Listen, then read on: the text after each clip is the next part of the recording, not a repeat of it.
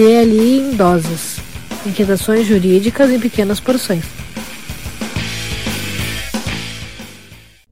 Olá, pessoal. Eu sou Sandro Moraes e esse é mais um DLI em doses.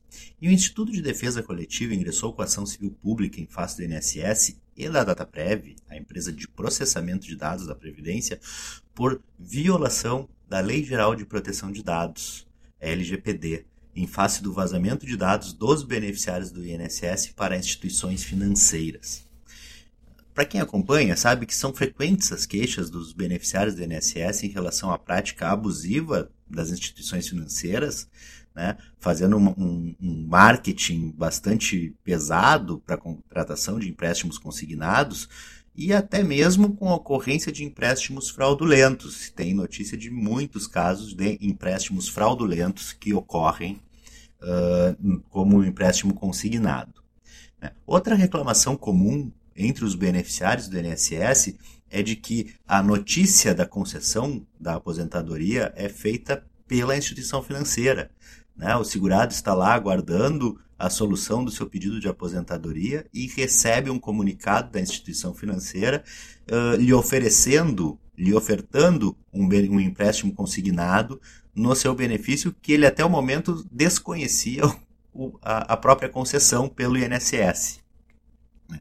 Então isso demonstra que efetivamente as instituições financeiras acabam tendo um acesso privilegiado a dados do segurado né, e utilizam desses para a sua propaganda, para o seu negócio. Inclusive, a petição inicial dessa ação civil pública, ela refere a matéria, uma matéria jornalística em que o próprio presidente do INSS reconhece a existência de esquemas fraudulentos de vazamentos de dados. Então, a, essa ação civil pública, ajuizada no Estado de Minas Gerais pelo Instituto de Defesa Coletiva, pretende, entre outras medidas, a adoção de providências do INSS a fim de alterar a estrutura da concessão do crédito consignado. Né, foi sugerida a determinação do estabelecimento de bloqueio do benefício previdenciário para contratação de crédito consignado e reserva de margem, na modalidade opt-in, né? Então, determinando-se que os benefícios sejam automaticamente bloqueados para todos os segurados por tempo indeterminado, e ficando nessa condição até que o segurado solicite formalmente a sua liberação, a fim de evitar as contratações involuntárias. Uma outra, uma prática que é referida também nessa ação civil pública é a de empréstimos que são feitos mediante um prévio depósito na conta do beneficiário para liberação do crédito, liberação do, do, do crédito disponibilizado, do crédito rotativo. Só que essa contratação, muitas vezes o segurado desconhece, acaba utilizando esse valor depositado e acaba contraindo uma dívida, às vezes sem o pleno conhecimento das implicações. Né? Então, não há, não, não se pode deixar de, de ressaltar a situação que conhecemos do superendividamento, principalmente entre classes mais baixas, devido a esse acesso de crédito sem as informações necessárias, sem o conhecimento necessário por parte dos segurados. Né? Uh, outro ponto que chama bastante atenção é o fato de que o próprio INSS reconhece, tem conhecimento de esquemas fraudulentos de vazamento de dados, como referido na, na ação civil pública. E, de fato, é algo notório que os dados dos beneficiários do INSS estão aí disponíveis nos meandros uh, das, das, redes, das redes de internet e até em meios não virtuais, né, disponível à venda. Basta se buscar em coisas, em itens de submundo, né, uh, como a gente conhece diversas reportagens já mostraram essa situação.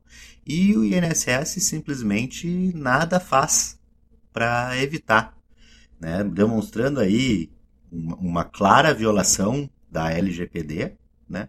porque os dados pessoais são, são uh, obrigação do INSS de, de, da correto, do correto tratamento desses dados e há um vazamento. Pode-se falar até na ausência também até de um sistema de compliance, de um programa de compliance por parte do INSS da DAPREV para evitar esse tipo de, de situação.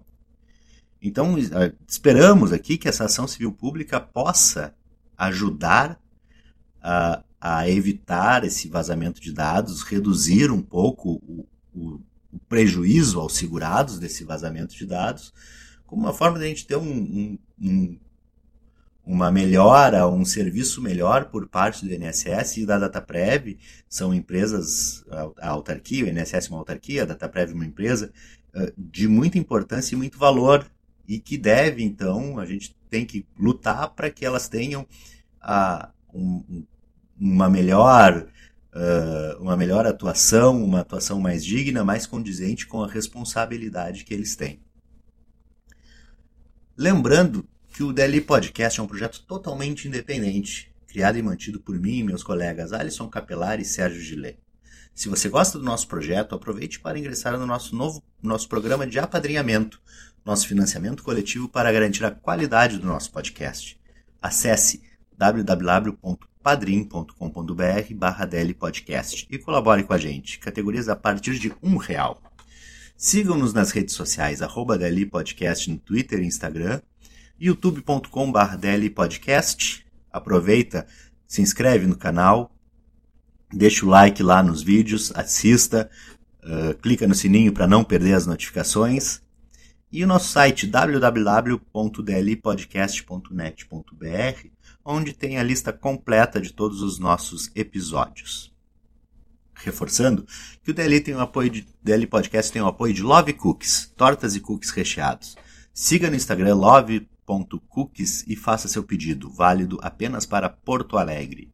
Além disso, o apoio cultural da Livraria do Advogado Editora, maior editora de livros jurídicos do sul do país, www.livrariadoadvogado.com.br e o Instagram, arroba Livraria do Advogado. Eu sou Sandro Moraes e este foi mais um DLI em Doses. Valeu, até a próxima! DLI em Doses. Inquietações jurídicas em pequenas porções.